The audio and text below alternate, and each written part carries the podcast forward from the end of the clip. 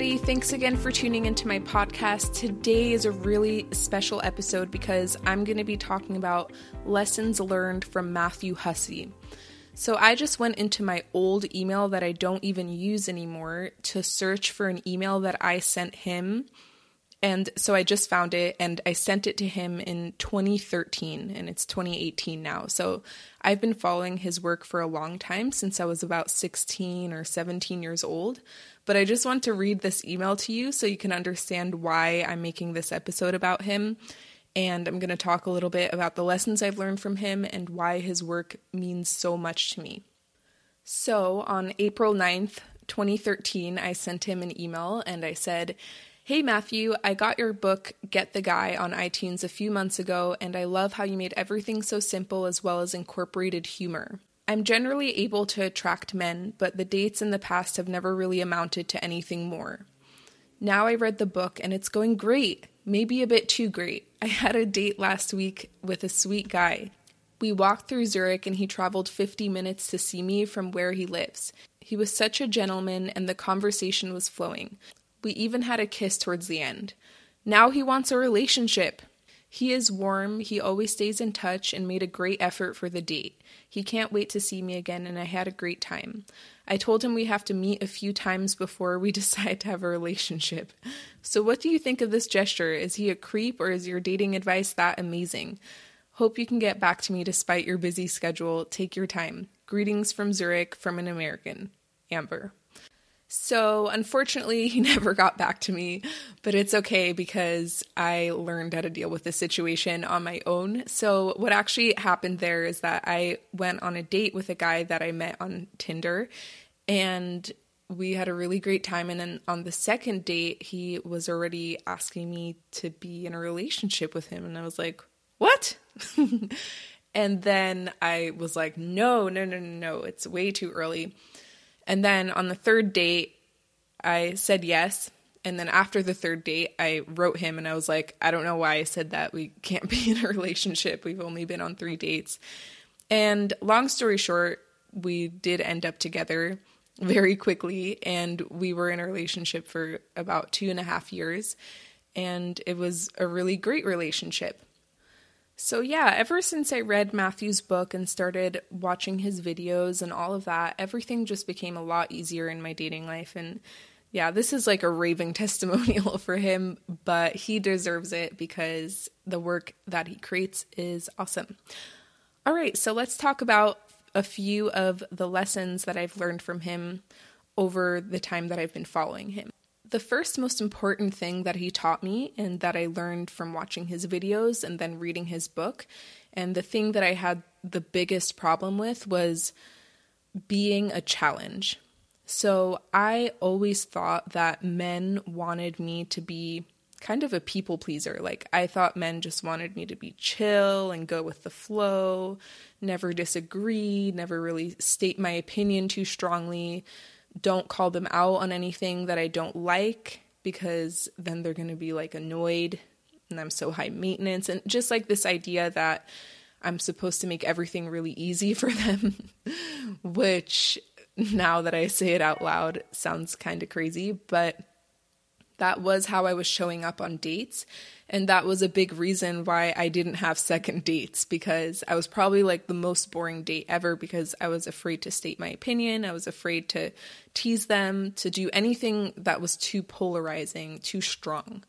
So, the first most important lesson I learned from him was that men don't want that. Men want you to have high standards and to be strong in stating your opinion about things, to communicate when he's not reaching your standards. And he also teaches a lot about how to communicate that because a lot of women, when they first come across advice about creating standards, think that they need to be angry about everything. Like, I hate you for being late to our date. But actually, there's a much more effective way to communicate those things, which he taught me as well.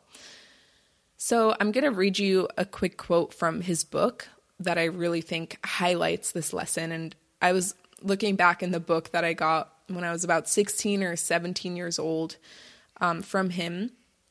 Get the Guy. It's a really great book. And I have all of the highlights from when I read it in there still. And I've read the book multiple times. So A woman can fail to be perceived as a challenge if she's overly flirtatious or showers a guy with sexual attention before he's shown any interest or makes it obvious that he can have her regardless of his behavior. When a guy feels as if he hasn't earned your attention and that you'll be impressed no matter what he says, it kills his attraction. If he feels as if he could say or do whatever he wants, be as rude or obnoxious as he wants, and still get your attention, your attraction slowly goes down. To remain attracted, he wants to see that you have high standards and to prove himself capable of living up to them. And then here's another thing. I'm just going to read you another quote because it was another huge lesson for me back then I derived pretty much like 90% of my self esteem from male attention. And it was so important to me to feel like I was as attractive as I could be to as many guys as possible. And of course, that's a really shaky place to get your self esteem and validation from. And, anyways, he um, wrote this. The high value woman is more than merely challenging because she has a life that a man wants to be a part of. She has her own passions, she derives her self esteem internally, and doesn't rely on validation from men in order to feel good about herself. She thinks and acts independently. A high value woman has a world for him to explore, made up of friends, amazing experiences, fulfilling work, things that he either has or aspires to have in his own life. And so, after I read his book, I also realized how important it was for me to invest in myself and to care about myself and develop my life outside of a relationship and outside of my dating life. So I started belly dancing, I started doing salsa, I started I started going to the gym and taking classes and doing all of these things that were good just for me. And it wasn't to impress some guy. And I never belly danced in front of any guy that I've ever dated, but it was just something that made me feel great. All right, another lesson that I learned from Matthew, and the last one that I'll share on this episode today, is that the guy should be wondering whether or not you want a relationship with him, not the other way around. I'm going to read you another quote from his book that I love and I think is so important because it really changed the way I approached dating. I always felt like I was the one chasing guys down to want a relationship with me and I never even considered that maybe he should be wondering if I want a relationship with him and it should be the other way around. So, anyways, um, he wrote, in other words, it should be him who is wondering whether or not you want a relationship with him. Attraction is about keeping him a little bit off balance. He wants to know you're into him, but he wants to be guessing about whether you want a relationship with him or not. Let him guess whether or not you're seeing other people. He shouldn't know everything up front. All right, I could go on and on about all of the lessons that Matthew has taught me, but those are some of the top few, and I'm just really happy that I got to share that with you guys because I would love for you to check out his work as well.